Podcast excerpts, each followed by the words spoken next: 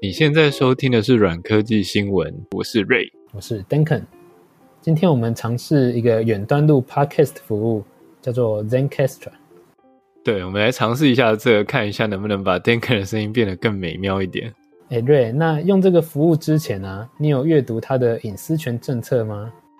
没有，你你刚刚讲话的时候，我已经就按同意了啊。其实隐私那么长的话，大家照理来讲都会直接按同意吧？没错，这我们今天要讨论的新闻又跟隐私权有关了。而像你这样子无脑勾选同意隐私权条款的，就是问题的根源之一哦。所以这这节目是要变成一个隐私小尖兵的节目了吗？那就要看听众们的反应，对这种主题是不是热衷喽？让我们开始吧。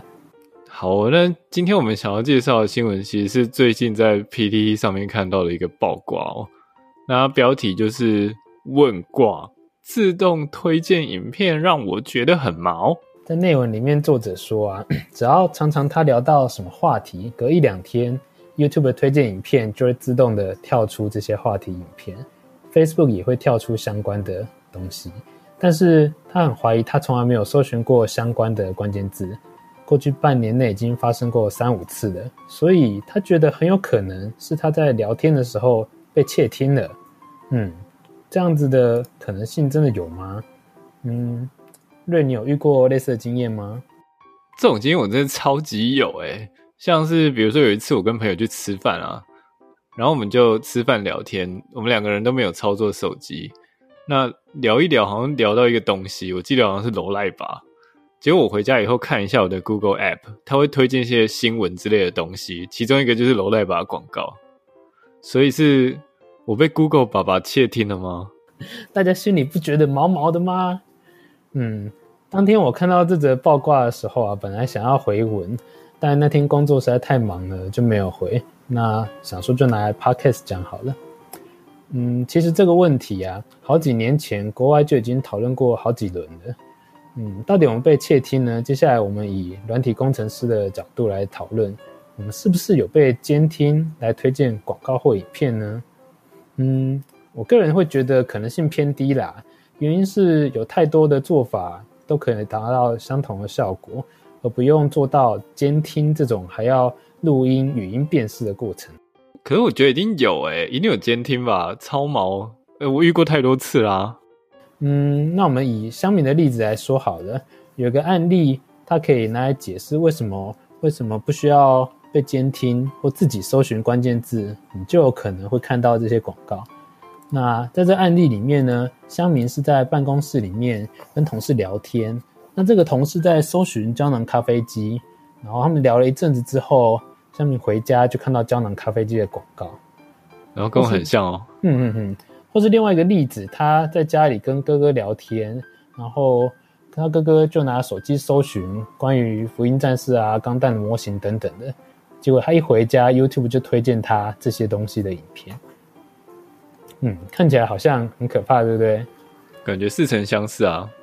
嗯，那你认真想想哦，当你跟，比方说你在办公室啊，跟同事聊天的过程中，第一。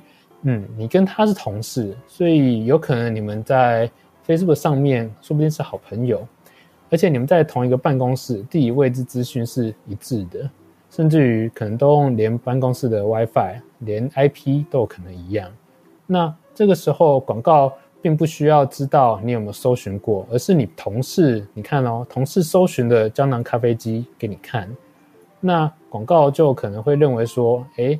你同事对胶囊咖啡机有兴趣，而他又是你在 FB 上面的好友的话，或是你们在同一个位置，那你有兴趣的可能性也很高，那他就把广告推给你啦。那另外一个例子是，他在家里跟哥哥聊天一样嘛，他哥哥也搜寻了，所以你如果在同一个地方，而且很有可能是在家里。那你只要搜对方搜寻的关键字，你们在社交网络上是有关系的话，他就很有可能会推荐给你。所以这是可以理解成，你朋友有兴趣的话，他就会猜你可能也会有兴趣。哎、所以我刚刚直接想了一下啊，你是说在同一个位置使用同同类似的 IP 的人会看到彼此可能会有有兴趣的东西？那假设我在一个办公室上班，我可能会看到我同事有兴趣的东西，是吗？的确有这可能啊，他就会优先推测你们可能都会有兴趣啊。吼吼，所以我看到的广告有可能是我同事有兴趣的东西，这感觉很微妙吧？对，这很微妙，感感觉很像是大家互相坦诚相见这样。嗯哼，但当然这些广告也会看你有没有点来决定你是不是真的有兴趣啊。对，可是我觉得重点不是这样，重点是指他如果把同一个空间的人都当成可以推荐的目标的话，那我们很有可能就会看到别人在关注的东西是什么。这样，换句话说，其实你的隐私也被泄露了。那就要看你怎么定义泄露。比方说，我只是在家里播 YouTube 影片，投到客厅的电视上面给大家一起看。那我搜寻的关键字的这些节目，就很有可能也出现在别的家人的 YouTube 频道上啊。那这样子算是隐私泄露吗？好像也算贴心，是吗？对，但但我觉得这还是有差别的，因为毕竟你说的例子是用家人来当例子嘛。那我们讲的是一群在同一个地方工作的人。假假设我那一天就是对罗赖吧特别有兴趣，那其他人也会看到罗赖吧吗？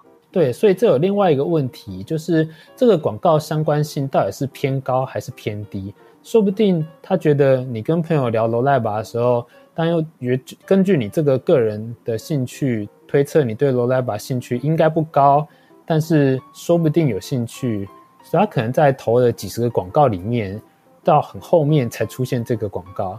那问题是有一个心理学效应啊，你看出了几十个，只要里面出现一个罗赖吧广告，你就会特别注意，你就想你之前跟朋友谈过，那他现在出现是不是那个时候聊天的时候被监听的？那这只是一种你心理上放大的效应啊，我忘记他的实际的名字，这如果有心理学相关背景的听众可以帮忙补充一下。所以这跟星座运势的原理是不是差不多？就你好像很容易会听到你自己想听到的那几种证据，那人就是这么主观嘛，你很容易会挑这些你自己联想到的东西，然后进而就人云亦云了。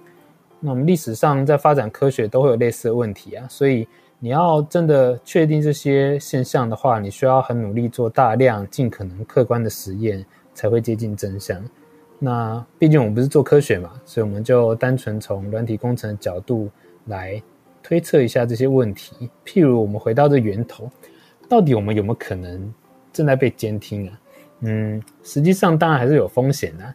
那我们举个例子哦，之前苹果 Siri 有被爆料说啊，他们有外包人员会帮忙听 Siri 的录音，也就是说，嗯，当你在喊 Hey Siri 的时候，这个 Hey Siri 有没有成功启动，会有人帮你 check 说，诶，你是真的喊 Hey Siri，或者并不是。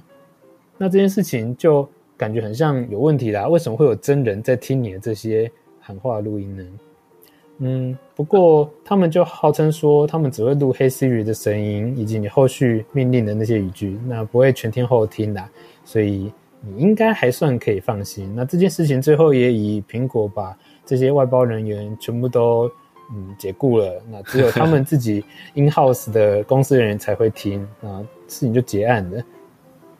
这 这处置方式真的是特别的苹果，嗯嗯嗯，所以你可以想象，所有的语音助理都应该蛮有可能有背后真人在帮忙做辨识，说你讲的话是不是真的，他们所推测。这毕竟是人工智慧的机器学习模型里面需要有人做验证，嗯，去标定说这个是对或是错。对，可是可是我记得，像比如说 iOS。记得在 iOS 十的时候，好像有一个新的功能，还是说一个新的机制，叫做差分隐私。它可以把，嗯、对对对，它可以把你的资料加入一点杂讯，让你的资料不会和你这个个人联想在一起。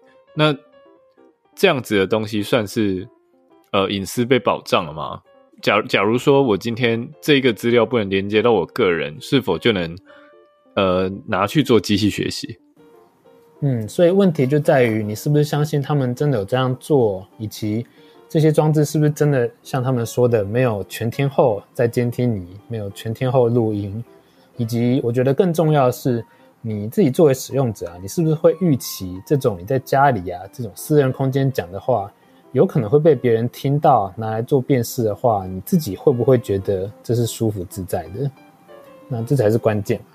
那所以其实这些隐私争议中啊，为什么这么多企业都没有事情？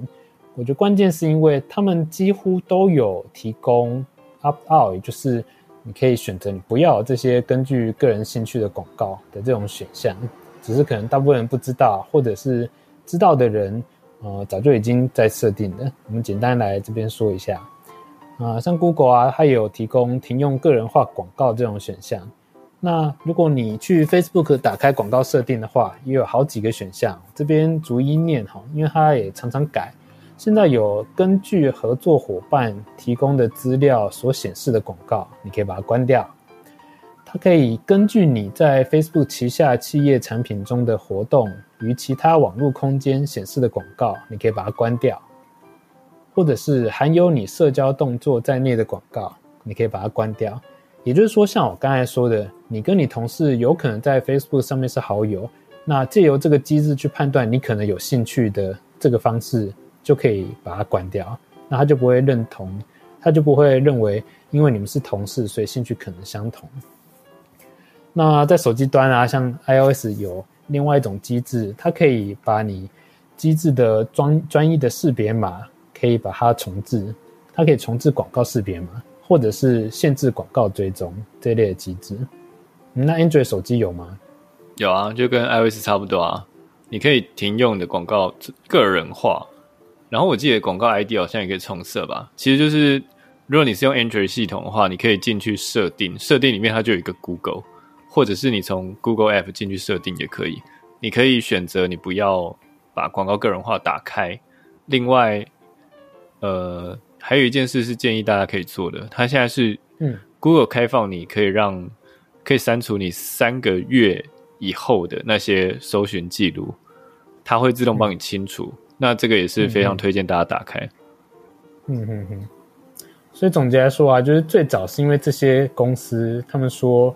嗯，我们要放广告。那有些使用者可能就会说啊，我如果一定要看广告的话，我会希望是我会有兴趣的，我在看。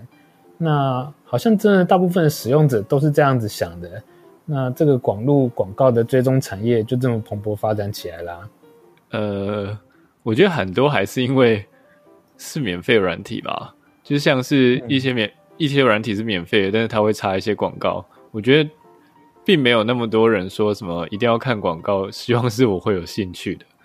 最大的，我觉得最大的考量可能是因为那个 app 本身是免费的，但是因为但是因为开发者或者是营运商他需要赚钱嘛，所以他需要放一些广告，透过广告的方式来赚取价格，因为大家都要生存嘛。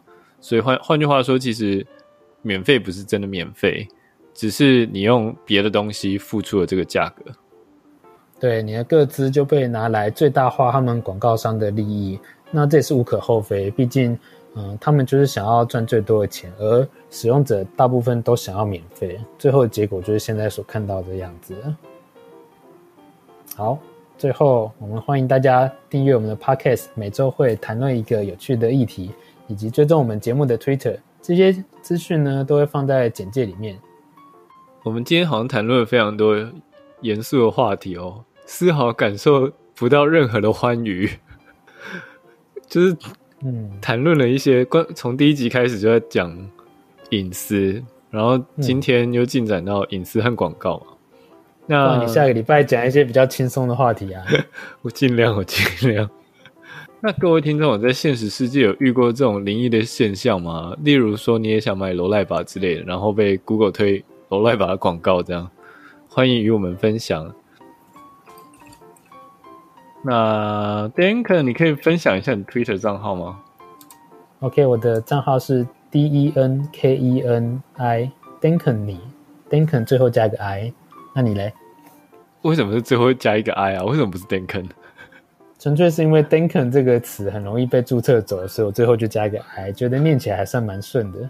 我都会念成 Denkeny 耶。嗯，这都可以啦。就是 IKEA，你是念 IKEA 还是 IKEA 都可以啊。都念，都念。好，我的账号是 Yuan 六 Y U A N L I O U，Y 和 L 是大写。那今天的 Podcast 就到这里，希望你会喜欢，祝福你有一个美好的一天。